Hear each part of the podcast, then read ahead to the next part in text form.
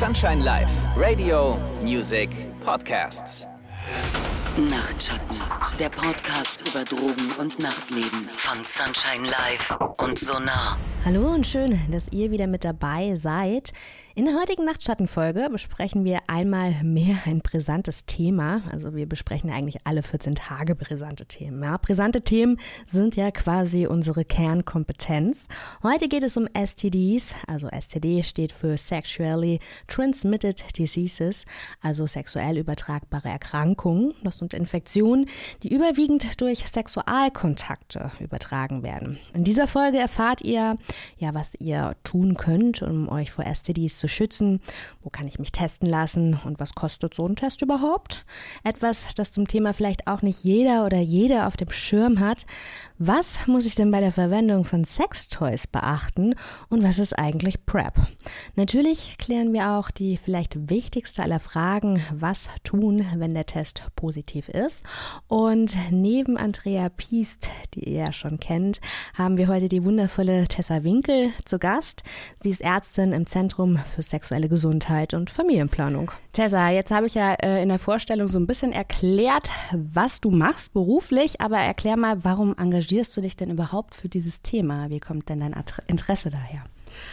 Oh, ich bin eigentlich relativ zufällig in dem Bereich gelandet. Ich bin eigentlich Gynäkologin äh, oder ich bin ja Gynäkologin und Fachärztin und ähm, ich habe mich ich wollte einfach nicht mehr im Krankenhaus in den Nächten und Wochenenden arbeiten, habe mich relativ zufällig im äh, Zentrum für sexuelle Gesundheit und Familienplanung beworben und dachte ehrlich gesagt, ich mache da mehr so gynäkologische Dinge und bin dann so zufällig in der Sprechstunde gelandet und das ist mir dann aber doch sehr ans Herz gewachsen und über die Zeit ist halt auch mal klarer geworden, dass es da wirklich für viele Menschen ein Informationsdefizit gibt und auch einen schlechten Zugang zu Testmöglichkeiten. Und ich finde auch ehrlich gesagt, dass ähm, das Wissen über sexuelle Gesundheit ähm, einfach, da fehlt halt so viel. Und deswegen ist es, finde ich, gut, sich damit weiterhin zu beschäftigen und das Wissen auch zu streuen. Andrea, jetzt machen wir ja nicht zum ersten Mal eine Folge über Sex und Drogen und über, ja, ich sag jetzt mal ein bisschen dieses Risikopotenzial, was diese Kombination bietet. Sonar ist natürlich ein Safer Nightlife Projekt, aber vielleicht kannst du trotzdem noch mal erklären, warum dir gerade ähm, dieses Thema oder für euch jetzt auch im Arbeiten dieses Thema so wichtig ist. Das mache ich auf jeden Fall total gern. Und ja, wir haben schon sehr viele Folgen zum Thema gemacht, aber wir haben noch gar nicht so ausführlich über äh, sexuell übertragbare Krankheiten gesprochen oder auch über Infektionen. Und wir haben ja in den vorangegangenen Folgen auch gesagt, ähm, dass es einfach ein höheres Risiko gibt, wenn wir unsere Sexualität auf sexpositiven Partys ausleben, beziehungsweise auch im privaten Raum und dabei Substanzen gebrauchen. Ne, wir vergessen dann ähm, halt so ein paar Safer-Sex-Praktiken ähm, oder wir benutzen dann vielleicht auch nicht ausreichend Gleitgel, dann reißt mal das Gummi. Vielleicht setzen wir uns vorher auch nicht so richtig mit dem äh, Thema auseinander. Was wir halt auch sehen an den Infoständen ist, dass es ganz viele Fragen Fragen dazu gibt ähm, und dass wir nicht immer ähm, Antworten dazu haben. Und deswegen dachten wir uns, wir machen einfach eine Folge, um zum Beispiel auch nochmal über die Übertragungswege aufzuklären. Und wir haben selbst im Team tatsächlich gemerkt, dass es so äh, Probleme gab. Äh, ja, wo schicken wir denn jetzt wen hin? Mit welchen Symptomen? Wer macht das denn wie, wann? Und da dachten wir uns, da laden wir uns einfach Tessa hier ein und die erklärt euch das dann. Eine Frage habe ich noch zu den Infoständen und du hast es gerade angesprochen. Die Übertragungswege sind nicht allen klar. Kannst du dafür mal so ein Beispiel äh, nennen, wo die Leute dann, weiß ich nicht, vielleicht ein bisschen überrascht auch sind? Na, ganz viele Menschen denken ja, sexuell übertragbare Krankheiten hat man an den äh, Genitalien beispielsweise. Und äh, viele wissen gar nicht, dass man sich beispielsweise auch bei Blowjobs ähm, eine Infektion in der Mundhöhle holen ähm, kann und sind dann so völlig überrascht, wenn wir dann so ein kleines Fläschchen Mundwasser mit haben ähm, und dann ähm, erklären, dass man damit das Risiko nach dem Oralverkehr beispielsweise auch ein bisschen senken können. Und das war dann, also nicht nur das, äh, das war für uns noch so ein bisschen so ein Anlass äh, zu schauen, okay, wie kriegen wir so die wichtigsten Infos äh, an euch. Was ich mir auch vorstellen kann, ist, dass nicht allen Menschen klar ist, was ist überhaupt das Potpourri an sexuell übertragbaren Krankheiten. Tessa, was sind denn so, ich sag mal, die wichtigsten oder vielleicht auch gängigsten Infektionen, die ich auf jeden Fall auf dem Schirm haben sollte? Ja, ähm, das finde ich eine gute Frage, weil die Menschen eigentlich, also in die Sprechstunde, egal jetzt welcher Geschlechter, die kommen ganz häufig und sagen so, so, ich bin dann jetzt da, ich hätte dann gern mal alles getestet. Und dann ist immer so die Frage, ja, was und HIV, also HIV und alles. Und dann ist mal die Frage, sage, ja, was denn so? Und dann hört es schon ein bisschen auf. Und dann besprechen wir das relativ ausführlich mit den Leuten, weil ja auch nicht alle Menschen äh, gleiche Risiken für alle Erkrankungen haben. Und zum Beispiel ähm, sind die meisten, also HIV sagt allen Menschen was, aber relativ viele Menschen, also ich habe ja eine Sprechstunde, wo ich jetzt nicht nur bestimmte Risikogruppen sehe, sondern quasi querbeet durch die Gesamtbevölkerung, würde ich mal sagen. Und viele von den Leuten haben gar kein, gar kein wirklich nennenswertes HIV-Risiko. Das kennen die immer und die Sachen, die aber häufig sind, wie Chlamydien, kennt dann immer keiner. Oder Syphilis kennen sie auch alle, haben sie aber nicht und die häufigen Sachen nicht. Und deswegen, ich finde tatsächlich richtig wichtig, ähm, dass man Leute, ähm, dass man Chlamydien kennt, dass man auf Chlamydien testet, weil das tatsächlich, wenn wir was finden, mit die häufigste Infektion ist. Ist jetzt bei Männern und Frauen relativ ähnlich. Und da das bei Frauen ja schon doch auch unerfreuliche ähm, Konsequenzen haben kann, Stichwort vielleicht Unfruchtbarkeit oder spätere ähm, höheres Risiko für Eileiterschwangerschaften, wenn Kinderwunsch mal da ist, denke ich, sollte das immer angesprochen werden und auch erklärt werden und auch, wie es übertragen wird, wo man das haben kann. Stichwort Mundhöhle, was jetzt vielleicht für die Fruchtbarkeit sicher später nicht so das Problem ist, aber ähm, das, da ist eine große Lücke und das finde ich total wichtig. Das spreche ich immer an, wenn die Leute sagen, sie wollen alles, fange ich eigentlich immer mit Chlamydien an. Und da finde ich auch total wichtig. Ähm, vielen Menschen ist halt auch nicht klar, dass sie, also Frauen unter 25, dass sie sich kostenlos bei ihren Frauenärztinnen einmal im Jahr darauf testen lassen können. Ja, was kostet das denn für äh, Frauen wie mich jetzt über 40, wenn ich Chlamydien mich testen lassen möchte? Was muss ich da an investieren? Ja, kann ich ehrlich gesagt gar nicht so genau sagen, weil ich ja keine Niederlassung Praxis habe und bei uns das nicht abgerechnet wird. Aber ähm, als IG-Leistung scheint das ein relativ großes Spektrum zu haben zwischen, na, würde ich mal sagen, 30 Euro, wenn es gut läuft, bis Häufig wird das mit relativ vielen anderen Testen kombiniert, die man vielleicht nicht braucht. Das kann bis um die 300 Euro gehen. Und das ist ein sehr großes Spektrum, ehrlich gesagt. Was ist denn eine Igel-Leistung? Eine Igel-Leistung ist eine individuelle Gesundheitsleistung. Das sind letztendlich ähm, Teste, die bei Ärztinnen, ja, in egal in welcher Fachrichtung, durchgeführt werden, die nicht von den Krankenkassen ähm, übernommen werden. Und es gibt durchaus Igel-Leistungen, die vielleicht auch sinnvoll sind, äh, aber es gibt halt auch vielen das nicht so primär sinnvoll ist. Und ähm, gerade im Rahmen der sexuellen Gesundheit, in dem, im Rahmen der Testung ist das häufig gang und gäbe, dass Frauen oder also Menschen das selber zahlen müssen. Mhm. Und ich habe auch gesehen, es ist ein Riesenmarkt. Mir wird sogar Instagram-Werbung angezeigt. Also für diese Selbstkits äh, zu Hause mhm. habe ich gedacht, oh, ist eigentlich gar nicht so verkehrt. Ich wohne zwar direkt neben meiner Gynäkologin, aber erspare mir den unangenehmen Moment. Äh, 80 Euro, sind die gut?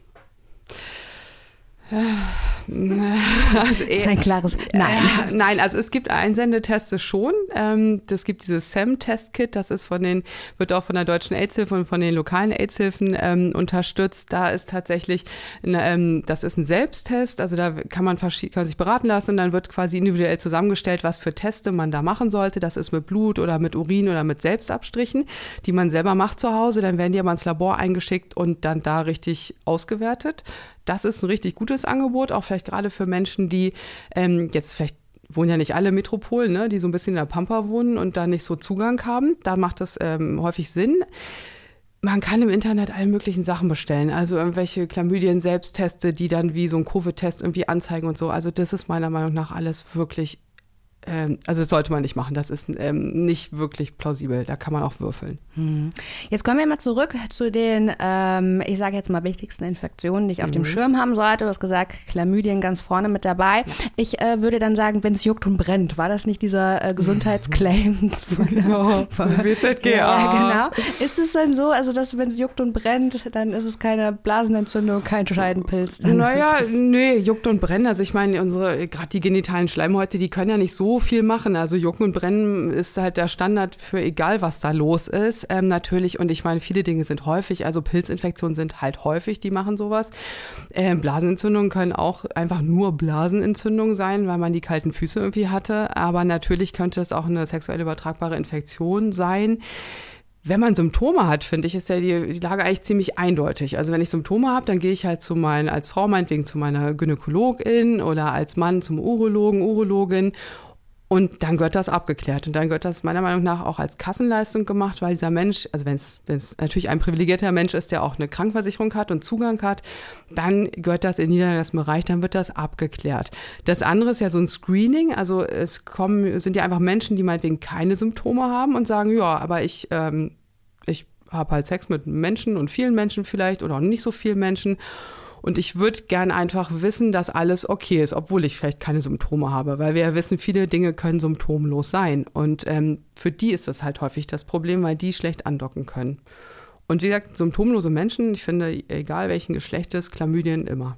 Mhm. Zu den Screenings komme ich gleich, ja. aber jetzt mach erstmal nochmal zu Ende, was genau. ich hier, ich, hab, ich schreibe schon also, meine Liste mit, wie, mit Sachen, die ich auf dem Schirm haben muss. Genau, also Chlamydien auf alle Fälle, ein bisschen seltener ist dann Gonorrhoe, also umgangssprachlich Tripper auch gerne bei Frauen mit wenig oder untypischen Symptomen. Bei Männern ist halt häufig dieses mit dem eitrigen Ausfluss und richtig dolle. Also das ist in der Regel, wird das doch gut bemerkt und dann relativ schnell die Infektionsketten unterbrochen. Aber trotzdem ist auch eine Erkrankung, die vorkommt. Ähm, Bei Frauen immer nur jucken und brennen? Also oder nix. Oder nix. Ne? Oder nix, ja. ja genau. Äh, kannst du noch mal erklären, was Symptomkette durchbrechen heißt? Weil ähm, gerade wenn dann so ein positives Ergebnis kommt und die Leute hatten vielleicht vorher keine Symptome, ist vielleicht nicht allen dann klar, was mache ich dann? Telefoniere ich mein ganzes Telefonbuch ab? Ähm, alle Leute, mit denen ich mal irgendwie Schnickschnack und so? Ach so, also im Optimalfall hat man natürlich irgendwie ein Risiko gehabt, äh, Risikokontakt und kann das ein bisschen zuordnen. Das wäre natürlich irgendwie gut, dass man denkt, ah ja, hier letztes Wochenende und dann habe ich ein paar Tage später Symptome gekriegt und wird wohl diese Person gewesen sein. In der perfekten Welt, dann würde man da halt Bescheid sagen. Ähm, viele Sachen sollte man ja dann bei, bei allen Menschen, die da Kontakte hatten, ähm, testen und behandeln.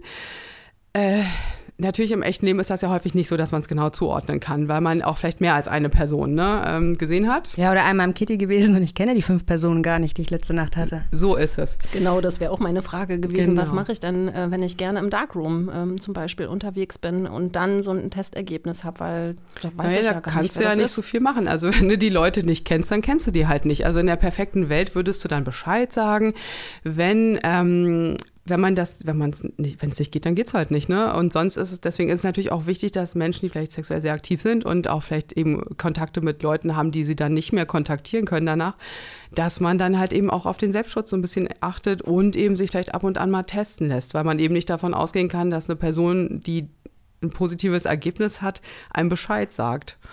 Ähm, ja, also ja, und sonst so zeitlich, also wenn man natürlich irgendwie das gar nicht nachvollziehen kann und irgendwie eine STD hat und es wirklich vielleicht auch asymptomatisch ist. Also ich meine, mit Symptomen ist ja leicht. Dann denkt man so, okay, wird dann und dann wahrscheinlich gewesen sein, kann man es ein bisschen eingrenzen. Wenn das aber in so einer Screening-Untersuchung auffällt ähm, dann wäre es natürlich schön, wenn man vielleicht Vorbefunde hat. Dann kann man es meinetwegen auf drei oder sechs Monate eingrenzen. Sonst ist die Empfehlung wirklich, dass man den Menschen der letzten drei oder sechs Monate Bescheid gibt wenn man die noch erreichen kann. Und das manchmal auch tatsächlich, glaube ich, ähm, ja, manche Patienten sagen, es war schon recht lustig, da nochmal in Kontakt wiederzukommen. Andere finden es natürlich mega schlimm.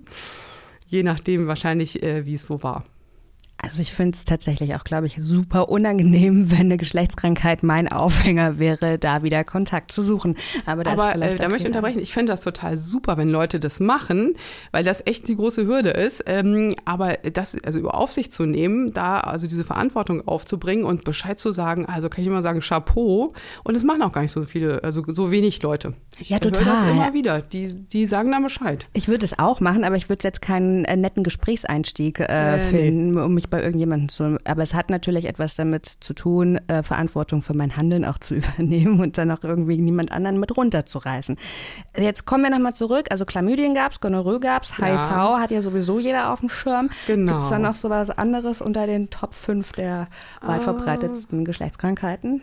Also sehr verbreitet sind natürlich HPV-Viren, äh, das humane. Das ist, ähm, das, das haben wir im Prinzip alle, die irgendwie sexuell aktiv sind. Ähm, da kann man sich quasi auch nicht vor schützen. Auch geschützter Sex mit Kondomen oder Lecktüchern oder was auch immer senkt das Risiko zwar, aber es bringt es auch nie auf Null runter.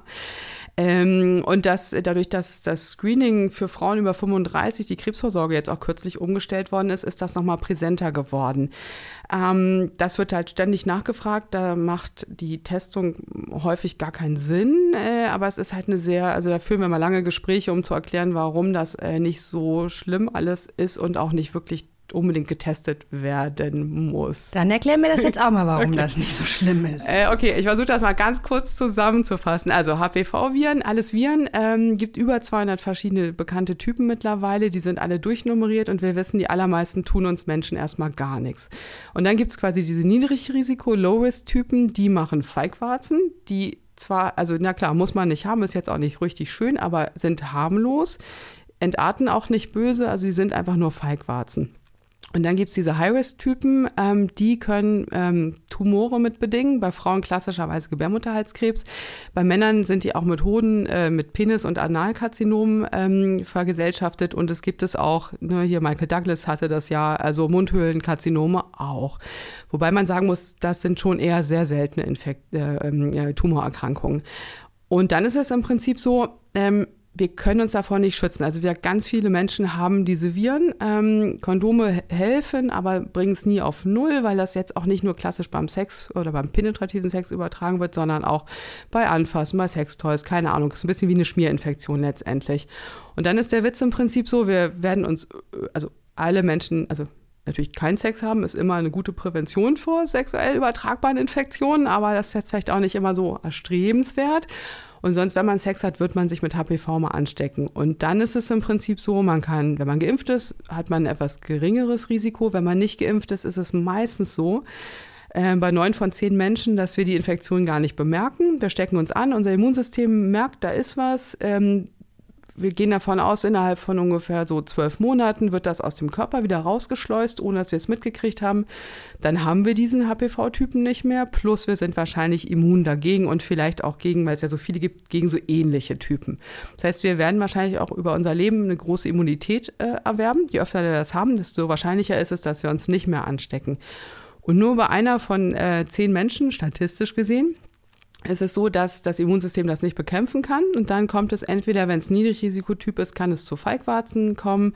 Wenn es ein Hochrisikotyp ist, zu diesen Tumorvorstufen.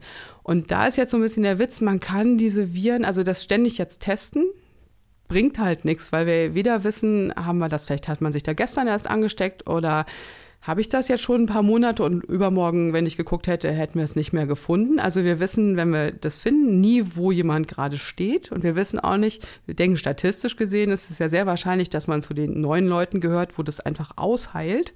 Dass man die eine Person ist, das weiß man natürlich nicht. Und wir können es halt nicht äh, therapieren. Also wir können jetzt nicht irgendein Medikament geben, damit die ganze Infektion weggeht. Das heißt, es nur zu wissen, zum bestimmten Zeitpunkt bringt gar nichts. Ähm, Anders ist es bei Frauen, ähm, weil einfach Gebärmutterhalskrebs natürlich eine etwas häufige Erkrankung ist und da wird halt äh, direkt und da ist der Witz auch, es verwechseln viele Frauen. Bei der Krebsvorsorge selber wird eigentlich kein HPV-Test gemacht, sondern da wird nur ein Zellabstrich gemacht. Da guckt man dann einmal, sind die Zellen so, wie die sein sollen oder sind die komisch verändert. Und wenn sie komisch verändert sind, dann kann man den HPV-Test dazu machen, weil wenn man dann einen Hochrisikotypen findet, dann weiß man, ja, ähm, sollte man vielleicht nicht ewig beobachten, müsste man mal ein bisschen engmaschiger kontrollieren. Wobei wir auch wissen, zwischen der Infektion und dem Tumor liegen statistisch gesehen acht Jahre. Also wir sind da jetzt nicht in Eile, ne? Und das ist im Prinzip das Einzige. Und da es auch aus Zellproben nur gemacht wird, zum Beispiel beim, kommen ständig Männer in meine Sprechstunde, die sagen, ja, meine Freundin, die hat jetzt eine HPV-Infektion, ich will jetzt auch getestet werden. A, bringt das nichts, weil die Männer, also die, oder auch Partner, Partnerinnen, ist ja egal, haben eine hohe Wahrscheinlichkeit, dass sie sich angesteckt haben, aber auch eine hohe Wahrscheinlichkeit, dass sie zu den Menschen gehören, wo es aushält. Und wenn es halt Männer sind, ähm, die oder Personen sind, die keinen Gebärmutterhals haben, dann ähm, kann man es einfach nicht so richtig testen, weil man, wer würde denn jetzt irgendwie irgendwelche Gewebeproben sich aus seinem Genitalbereich irgendwie abmachen lassen ohne Grund. Also das heißt, da braucht man nichts machen, nur wenn es wirklich auffällige Krebsvorsorgeabstriche gibt. So, das war jetzt, das war schon die Kurzfassung. Also deswegen, also bitte äh, nicht routinemäßig testen. Ähm, wenn man eine Frau über 35 ist und bei der Krebsvorsorge einen auffälligen Befund hat oder einen äh, positiven HPV-Test, ist auch nicht schlimm. Das wird halt kontrolliert. Meistens ist es dann ja auch weg. Und ähm, für ähm, nicht, also für Menschen ohne Uterus, ich einfach keinen Test. Macht überhaupt keinen Sinn. Man findet immer jemanden, der das igelt, für viel Geld auch.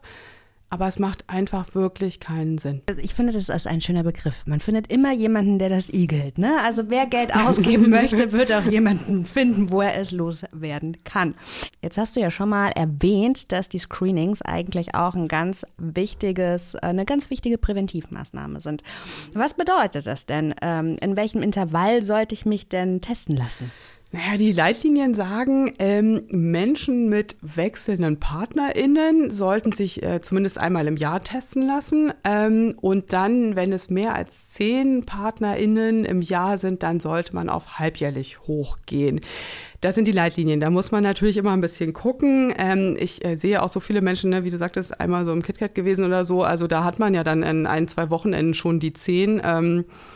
Man kann das steigern. Ne? Also tatsächlich, bei manchen Menschen macht es wirklich Sinn, dass die sich vielleicht auch dreimonatig testen lassen. Ähm, wenn sie keine Symptome haben. Wenn die Symptome haben, dann ist ja nicht so ein Screening, sondern dann, wie wir schon sagten, irgendwie in die niedergelassene Praxis und das wirklich abklären lassen. Ja, ja, ich klar. Also ich meine, bei Symptomen sowieso klar. Ja. Ich wollte jetzt nur darauf hinkommen, dadurch, dass es ja, dass die Kosten meistens selbst getragen mhm. werden müssen und dass du ja auch eben selber gesagt hast, das kann ja. variieren zwischen 30 und 300 Euro, dass man einfach mal so einen Richtwert mit an die Hand gibt. Genau. Jetzt ist es zum Beispiel so, ich habe äh, mich auch gegen ein paar Sachen impfen lassen. Gegen was kann man sich denn noch alles impfen lassen? Mhm. Also sinnvoll ist natürlich auf alle Fälle Hepatitis B-Impfung, weil Hepatitis B die, so, die einzige Hepatitisform ist, die streng genommen sexuell übertragbar ist. Da kann man sich impfen lassen. Meistens das ist schon seit langer Zeit eine Kinder- und Jugendstandardimpfung. Also viele Menschen, so bis Ende 20, Anfang 30, die haben häufig sogar aus der Kindheit mitgebrachten Impfschutz. Aber man kann das mal testen lassen, einen Titer machen lassen und gucken, ob man noch ausreichend geschützt ist und das vielleicht auffrischen möchte. Ähm, Hepatitis A ist so ein bisschen in den Empfehlungen drin. Hepatitis A ist streng genommen nicht wirklich ähm, sexuell übertragbar, aber es gab 2016 einen größeren Ausbruch bei Männern, die Sex mit Männern haben in Berlin und seitdem ist das in den Impfempfehlungen mit drin. Ist, ich ob's jetzt, ob man es unbedingt, also sagen wir mal Hepatitis A, da stirbt man nie dran, das wird nie eine chronische Erkrankung. Es ist immer gut, wenn man es ähm, vielleicht nicht bekommen könnte, aber das muss vielleicht nicht für alle Menschen unbedingt sein. HPV-Impfung finde ich gut. Ähm, das ist ein bisschen fies, weil die größte, also ich glaube für viele Menschen, die jetzt den, vielleicht den Podcast hören, ähm, also es wird empfohlen für Menschen vor ersten sexuellen äh, Kontakten, weil wir glauben, die Impfwirkung ist am größten. Deswegen klassischerweise für Kinder oder für ja, ältere Kinder, beginnende Teenager, neun bis 14 Jahre ist so die Impfempfehlung. Ähm, es wird von den Krankenkassen routinemäßig leider auch nur bis zur Volljährigkeit übernommen. Jetzt gibt es ziemlich viele Ausnahmen in den letzten Jahren. Also viele Krankenkassen sind da ein bisschen ähm, offener geworden. Man kann das mal googeln oder individuell bei der eigenen Krankenversicherung abfragen. Viele übernehmen es dann doch noch für Menschen bis so Mitte 20. Ähm, manchmal auch nur anteilig, manchmal ganz, aber das macht schon auch Sinn. Man schützt sich nicht vor allen HPV-Infektionen, aber man kann relativ viele von den Tumor-HPVs quasi ausschließen. Und ähm, ich finde, das kann man machen. Danach, ähm, wenn man das alles selber, also wir, ich habe ja schon gesagt, wir werden ja wahrscheinlich übers Leben auch immer immuner, je mehr Kontakte wir hatten, sexuelle Kontakte wir hatten. Ich glaube schon irgendwann, also wenn wir, es schadet sicher nie, aber es macht vielleicht auch häufig keinen Sinn mehr ab einer, ähm, einem gewissen Alter und einer gewissen ja, Lebenserfahrung, würde ich mal sagen. Ähm, weil es einfach dann auch irgendwie sehr teuer wird und ob man das Geld dann wirklich ausgibt oder sich was anderes Schönes von gönnt, ist halt die Frage. Aber so für bis Mitte 20, wenn man es auch bei der Versicherung irgendwie mitnehmen kann, würde ich dazu raten. Mhm. Gibt es denn noch andere, ich weiß nicht, Medikamente? Was ich ganz spannend fand, auch meine Gynäkologin konnte mir bei dem Themenbereich nicht weiterhelfen, ist das Thema PrEP. Ich kannte mhm. das erst ganz lange gar nicht, finde, da sind wir auch sehr unaufgeklärt und habe das dann durch einen ja. Kollegen kennengelernt, der das verschieben bekommt. Er musste gar nichts dafür zahlen und bei mir konnte meine Gynäkologin noch nicht mal sagen, ob es für Frauen überhaupt, ähm, ob das Medikament überhaupt bei Frauen wirkt, war ihre Aussage, wisse sie nicht. Ja, doch. Also ja, doch, das wirkt zum Glück. Also es ist tatsächlich so, das ist, ähm, das ist ja ein Medikament, also es kommt aus der HIV-Therapie, das ist ein äh, Wirkstoff, der wird quasi prophylaktisch genommen, damit wir uns dann mit HIV, bei ungeschütztem Sex mit HIV nicht mehr anstecken können. Und ähm, die viele Studien sind tatsächlich an mm, ähm, cis-männlichen Personen äh, gelaufen, aber es funktioniert für Frauen auch. Und es ist tatsächlich so, die, äh, wie du sagtest, Menschen, die versichert sind, die bekommen das kostenfrei von ihren Krankenversicherungen Krankenversicherung. Das ist jetzt keine Selbstleistung oder so. Und ähm, es gibt halt so ein paar ähm, paar Kriterien, wer das vielleicht bekommen sollte. Klassischerweise sind das eher Männer, äh, die Sex mit Männern haben oder Transpersonen, die halt in den letzten sechs bis ähm, drei bis sechs Monaten äh, ungeschützten Analverkehr hatten oder das gerne haben möchten. Ähm, es sind Menschen, die äh, auch eher auf MSM gemünzt, die in den letzten zwölf Monaten eine sexuell übertragbare Infektion hatten. Ähm, es sind Menschen, die vielleicht Partner oder Partnerin haben, die HIV-positiv sind, nicht unter Therapie sind. Aber letztendlich muss man sagen, alle Menschen, die wechselnde, ungeschützte Kontakte haben, können davon sehr profitieren und die können sich das auch verschreiben lassen.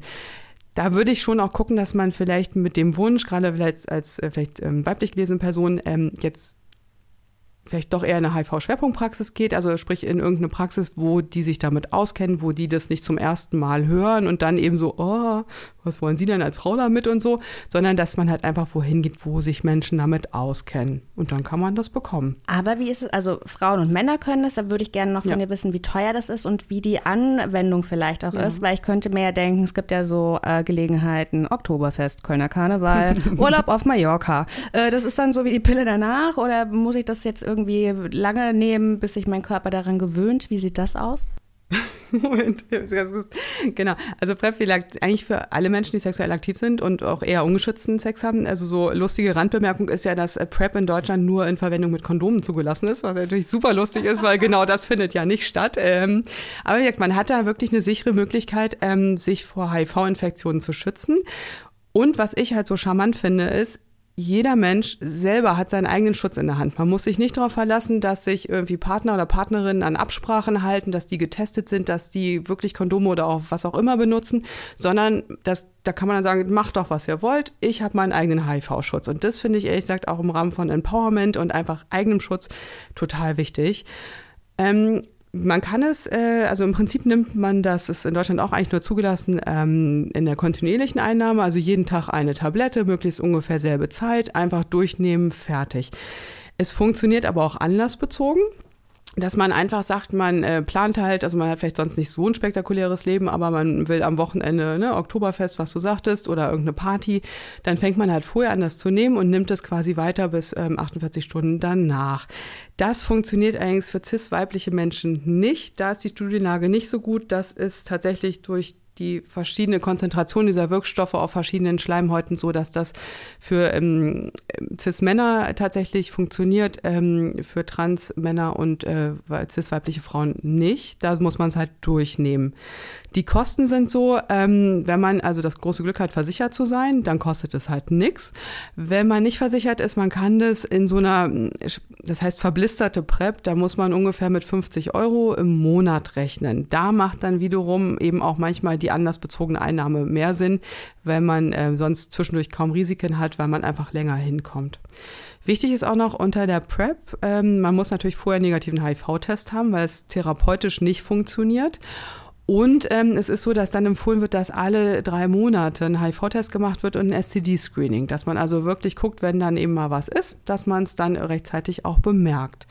Ähm, genau, und ich finde, ich finde, es ist eine super Möglichkeit und du hast völlig recht. Ähm, bei Männern, die Sex mit Männern haben, ist das eine relativ bekannte Sache. Ähm, bei allen anderen Menschen ist es noch nicht so bekannt und ich glaube, das sollte viel weiter verbreitet werden, weil, wie gesagt, man hat seinen eigenen Schutz. Zwar nur gegen HIV, aber naja. Das ist doch super. Ja, ja, total. Jetzt äh, kommen wir nochmal darauf zurück, wo ich mich überall testen lassen kann. Wir hatten diese äh, Selbsttests beziehungsweise diese Kits schon angesprochen, diese SAM, wo du gesagt hast, das ist ja gerade vielleicht für die ländlichen Bereiche ganz optimal. Wo gehe ich denn sonst hin und werde da kompetent äh, beraten? Vielleicht ist ja nicht jede Gynäkologin, ähnlich wie bei PrEP, da so auf dem neuesten Informationsstand. Äh, ich, ich, glaube, es kommt so ein bisschen drauf an. Also da würde ich natürlich uns, also die Zentren für sexuelle Gesundheit und Familienplanung, uns gibt es ja an viereinhalb Standorten in ganz Berlin. Also wir machen das natürlich und ich finde das relativ charmant, weil wir eigentlich für alle Menschen offen sind. Wir, wir sind ja vom Land Berlin finanziert. Ähm, das hat so ein paar, also wir sind ähm, auch, auch oder besonders auch da für Menschen, die ein erhöhtes Risiko haben, meinetwegen, weil sie in der Sexarbeit tätig sind oder weil sie Männer sind, die Sex mit Männern haben. Aber wir sind für alle Menschen offen. Ähm, man muss auch nicht in Berlin gemeldet sein, es ist auch nicht bezirksgebunden, sondern alle Menschen, die irgendwie denken, mit ihrer sexuellen Gesundheit könnte was sein oder sie wollen es einfach mal wissen oder sich auch nur informieren, die können zu uns kommen und dann werden die tatsächlich gesehen. Und was ist im Prinzip, wenn man einen HIV-Test hat und sich den leisten kann, dann kostet der 10 Euro. Wenn man ein geringes Einkommen hat, was aber auch nicht nachgewiesen werden muss, ähm, dann ist das kostenfrei. Und alle weiteren Untersuchungen, die machen wir eben nicht so nach dem Motto, alle kriegen alles, sondern wir gucken dann immer genau, was macht Sinn bei äh, Menschen, ähm, was, was haben die vielleicht für Risiken, wo kommen die her, was machen die so. Ähm, dann wird das individuell quasi ausgesucht, ähm, wird auch viel beraten und dann wird halt entsprechend getestet. Das ist alles kostenfrei. Bei den Therapien wird es dann schon ein bisschen schwierig. Menschen, die krankenversichert sind, die versuchen wir natürlich dann bei niedergelassenen Ärzten wieder anzudocken, weil wir nicht mit den Versicherungen arbeiten und das heißt immer nur Medikamente auf Privatrezepte, die Leute dann selber bezahlen müssen, ausstellen können. Aber ich finde unser Angebot sehr gut, aber es gibt natürlich noch mehr in der Stadt manchmal so ein bisschen spezialisierter. Es gibt ja verschiedene Angebote, die sich hauptsächlich eher äh, an Männer, die Sex mit Männern haben, richten. Es gibt ähm, für drogengebrauchende Menschen Angebote. Ähm, das ist ja häufig so sehr hm, sortiert, während wir wirklich alle Menschen sehen. Und es kommen wirklich alle Gender, alle Nationalitäten, ich würde sagen, Drittel äh, machen wir auf Englisch der Beratung. Ähm, wir haben Sprachmittlung. Also das ist wirklich sehr breit und sehr. Ich finde unser Angebot super, aber es gibt uns ja leider nicht äh, bundesweit. Also das ist ja so ein bisschen der Berliner Sonderweg. In den Großstädten gibt es das nochmal eher. Aber wie gesagt, so in der Pampa. Hm, schwer. Ja, da sind wir jetzt wieder bei mir. Ich komme ja aus Kassel. Also ich habe meinen ersten, äh, meinen ersten HIV-Test beim Gesundheitsamt in Kassel gemacht, weil er dort auch kostenfrei ist, im Gegensatz, als wenn ich ihn jetzt bei der Gynäkologin hätte machen lassen. Und dann gibt es ja immer so Schlupflöcher. Viele Leute gehen tatsächlich auch Blut spenden, weil das ja dann auch so ein bisschen darauf, das Blut darauf gescreent wird. Aber es sollte natürlich eigentlich nicht die Regel sein. Hm? Ja, und ich würde an der Stelle auch noch einen kleinen Hinweis loswerden, weil Tessa ähm, gerade auch gesagt hat, Testangebote für Drogengebrauchende. Das bezieht sich tatsächlich ausschließlich auf IV-Drogengebrauchende, äh, also Menschen, die ähm, Drogen injizieren, ähm, weil da gibt es tatsächlich, ähm, wie die meisten von euch ja auch wissen, ein höheres Ansteckungsrisiko. Und äh, weil wir da gerade bei HIV wieder rausgekommen sind, Ansteckungsrisiko, äh, würde ich auch noch gerne loswerden. Es ist leider auch ganz vielen Menschen nicht bekannt. Menschen, die HIV-positiv sind und äh, ja, medikamentös behandelt werden, äh, haben tatsächlich ein wesentlich geringeres Risiko, andere Menschen anzustecken, die beispielsweise nicht getestet sind. Wir sind in der Forschung und in der Behandlung ähm, von HIV mittlerweile so weit, ähm, dass es unproblematisch ist, ähm, eigene Kinder beispielsweise zu bekommen, dass man sogar unter Therapie, so nennt man das dann, ungeschützten Geschlechtsverkehr haben kann, ähm, ohne andere anzustecken. Und man sagt eigentlich tatsächlich, äh, oder ja, wir sagen das äh, manchmal so in der Fachwelt, äh, dass dass jemand, der positiv ist und behandelt wird, äh, tatsächlich das geringere Risiko ist gegenüber jemandem, ähm, der sein Ergebnis gar nicht weiß oder sie. Genau, und deshalb ist Testen ja eigentlich auch so wichtig und das klang ja jetzt alles auch super easy. Ne? Also Tessa hat gesagt, großartige Angebote gerade hier in Berlin, wenn man sie denn kennt. Andrea, jetzt ist es aber auch so, dass ihr letztes Jahr eine Umfrage gemacht habt und dann kam raus, so easy wie es sein könnte, ist es aber in der Praxis nicht. Woran liegt das denn? Ja, genau. Also es war eine mini, mini, mini Umfrage Tage, ähm, so unter unseren Sonaris ähm, auf unserem Insta-Channel beispielsweise drei Wochen, äh, knapp 170 Antworten hatten wir. Und was uns die Antworten gezeigt haben, ist, dass primär weiblich gelesene Personen echt unzufrieden sind.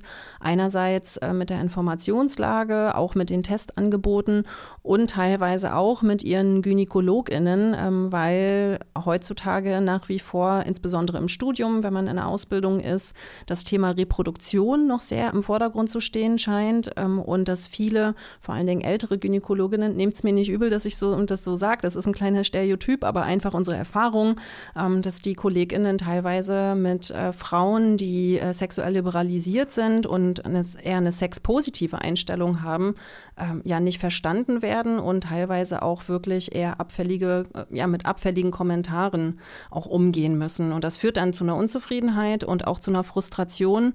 Und ja, die spüren wir teilweise dann auch an den Infoständen. Deswegen haben wir die Umfrage auch gemacht.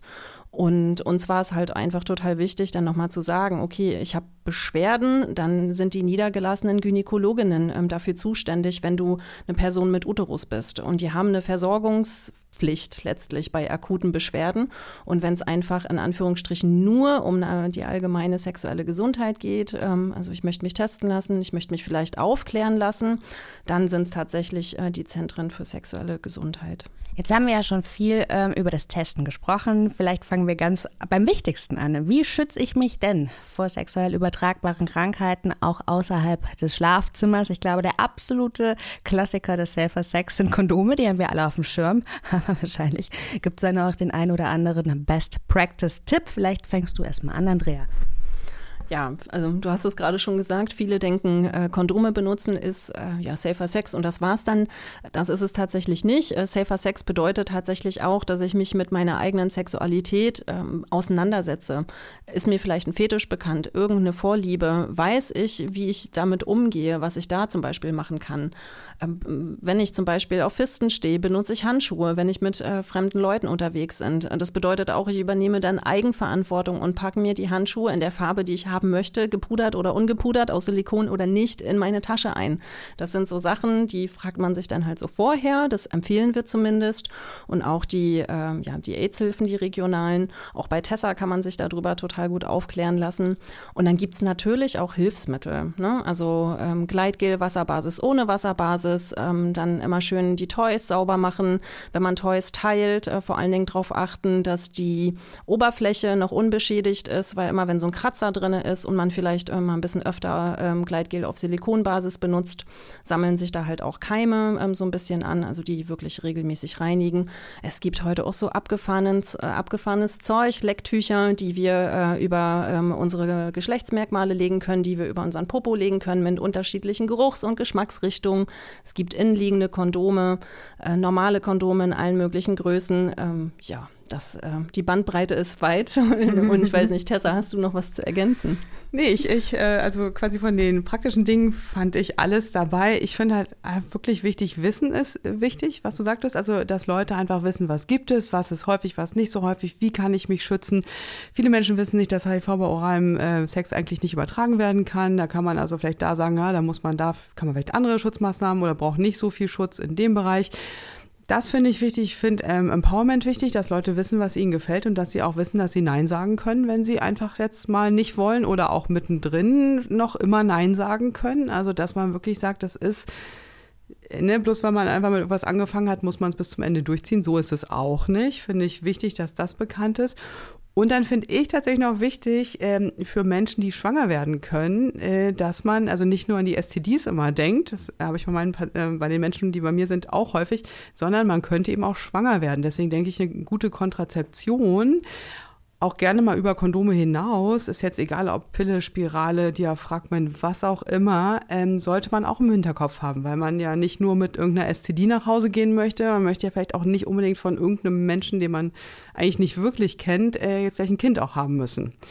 Genau, also wichtig finde ich eine sichere Kontrazeption, dass man also nicht äh, von der Party auch gleich schwanger wiederkommt. Deswegen fände ich das gut, wenn Frauen oder Menschen, die schwanger werden können, darauf auch achten. Und wichtig ist auch, dass man weiß, die Pille danach gibt es und die Pille danach in Deutschland ist rezeptfrei zu bekommen. Also man muss dann, wenn das irgendwie Freitagnacht auf der Party ist, muss man nicht bis Montag früh warten und zum Arzt gehen, sondern man kann halt gleich am Samstag in die Apotheke gehen, er kann sich das holen je schneller man es nach dem Risiko einnimmt, desto wahrscheinlicher wirkt es. Und das finde ich auch wichtig zu wissen.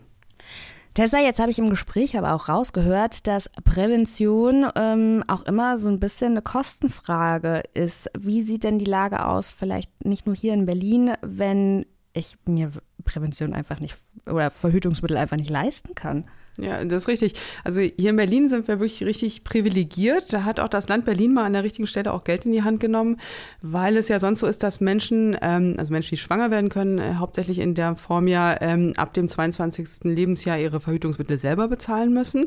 Und ähm, Berlin hat da so einen Sonderweg gewählt, Menschen mit geringem Einkommen, also da sind klassischerweise meinetwegen Schülerinnen, Azubis, Studentinnen oder eben Menschen wirklich, die von Sozialleistungen leben, angesprochen, die können mit, die können über die Zentren für sexuelle sexuelle Gesundheit ihre Pillen, Spiralen, was auch immer, Verhütungsmittelrezepte übernehmen lassen und bekommen dann kostenfrei diese Medikamente in der Apotheke. Die müssen halt kommen, die müssen ihr Einkommen nachweisen, dass sie, das geht leider auch nur für Menschen, die in Berlin wirklich gemeldet sind, ähm, aber können dann ihre Verhütungsmittel kostenfrei bekommen. Und ich finde das tatsächlich wichtig, ähm, weil man dann vielleicht eine Sorge weniger hat. Ja, ja, definitiv. Man kennt es ja auch von ähm, Angeboten wie Sonar. Bei den Infoständen bekommt man ja auch zumindest die Kondome. Wie sieht das in anderen Städten aus? Hast du da so ein bisschen einen Einblick? Ja, also ich, ich glaube, in, tatsächlich in Bremerhaven gibt es auch so ein Modellprojekt, wo die auch gucken, ob das irgendwie funktioniert. Ich meine, wir machen das schon seit zig Jahren. Das funktioniert super. Also ich denke, das könnte man bundesweit ausdehnen. Und da haben wir ja gerade drüber nachgedacht. Äh, ich glaube oder wir glauben, dass es unter Umständen über die AIDS-Hilfen Kondome kostenfrei gibt. Aber in welchen Mengen und ob das wirklich überall ist und AIDS-Hilfen gibt es ja auch nicht in jedem kleinen Dörfchen hinter den drei Bergen. Ah, es also da ist vielleicht noch Luft nach oben, aber vielleicht geht das auch. Ja, und ich würde natürlich noch gerne ergänzen, natürlich haben wir nicht nur Kondome, wir haben tatsächlich Kondome in unterschiedlichen Größen. Ähm, wir haben auch ähm, mein allseits beliebtes Kondometer. Also wer zum Beispiel mal nicht weiß, wie ähm, groß der irrigierte Penis ist, ähm, da gibt es wie so eine Art kleines Maßband, äh, das uns dann anzeigt, welches Kondom passt, weil das ist tatsächlich auch risikominimierend. Ja, also bitte bei der Größe nicht nach oben oder unten verschätzen. Ähm, das kann im Zweifel dafür sorgen, dass das Kondom reißt oder einfach ähm, irgendwo hängen bleibt immer die richtige Größe benutzen. Und dann gibt es ja mittlerweile auch viel mehr auf dem Markt ähm, innenliegende Kondome, die äh, Menschen mit Uterus ähm, vorm Geschlechtsverkehr einführen können. Also, wo wir, äh, weiß ich, hier Wochenende, Samstag, ich würde gerne ausgehen, ich habe Bock auf ähm, ja, unterschiedliche GeschlechtspartnerInnen vielleicht und dann kann man das im Vorfeld ähm, schon einführen. Leider, leider, leider, weil es für weiblich gelesene Personen ist, kostet der ganze Spaß äh, so 3,50 Euro bis 4,50 Euro das Stück. Ähm, wir hoffen, dass sich das noch ändert, aber auch das könnt ihr euch ähm, ja bei uns am Infostand mal angucken und natürlich die allseits beliebten Lecktücher in unterschiedlichen Geschmacksrichtungen und äh, äh, ja, Formen auch teilweise. Genau. Da muss ich, ich musste gerade total lachen äh, bei der Größe und den Kondometer, die geben wir auch aus. Und wenn Menschen zu uns kommen, dann wollen die eigentlich alle mal die XXL-Kondome ja, genau, natürlich. Genau, deswegen sage ich das also auch ob das jetzt in Mitteleuropa wirklich der statistische Durchschnitt ist, das war ich ein bisschen zu bezweifeln. Und die funktionieren halt nicht vernünftig, wenn sie zu groß sind. Also als Randbemerkung. Ja, das sind doch jetzt mal sehr schöne abschließende Worte. Ich denke, an dieser Stelle ähm, müssen wir erstmal nichts mehr hinzufügen. Andrea Tessa, vielen, vielen Dank für euren Input. Es war mir wirklich eine Freude heute. Ich hoffe, ihr da draußen konntet auch einiges für euch mitnehmen. Wenn ihr weitere Fragen habt, dann schickt ihr uns gerne an unsere Mail an nachtschatten.sunshine-live.de. Ihr dürft natürlich auch gerne Themenwünsche äußern oder einfach nur liebe Worte senden. Wir freuen uns da wirklich über jede Mail von euch. In 14 Tagen geht es dann auch spannend weiter, denn alle reden ja irgendwie über diese Cannabis-Legalisierung. Aber wann kommt die denn endlich? Und vor allem, wie soll die denn umgesetzt werden? Am 12. April gab es ja ähm, die Pressekonferenz von Gesundheitsminister Lauterbach und Agrarminister Özdemir. Die haben dort ihre Pläne für eben diese lang ersehnte Cannabis-Legalisierung vorgestellt. Und ich sage schon mal so viel, ich sage ehrlich, wie es ist. Die Veränderungen, die sind weniger weitreichend als geplant und das ist noch alles ziemlich ja, unkonkret. Aber was erlaubt ist und was verboten sein wird, das verrät euch Andrea in 14 Tagen. Nachtschatten, der Podcast über Drogen und Nachtleben von Sunshine Live und Sonar.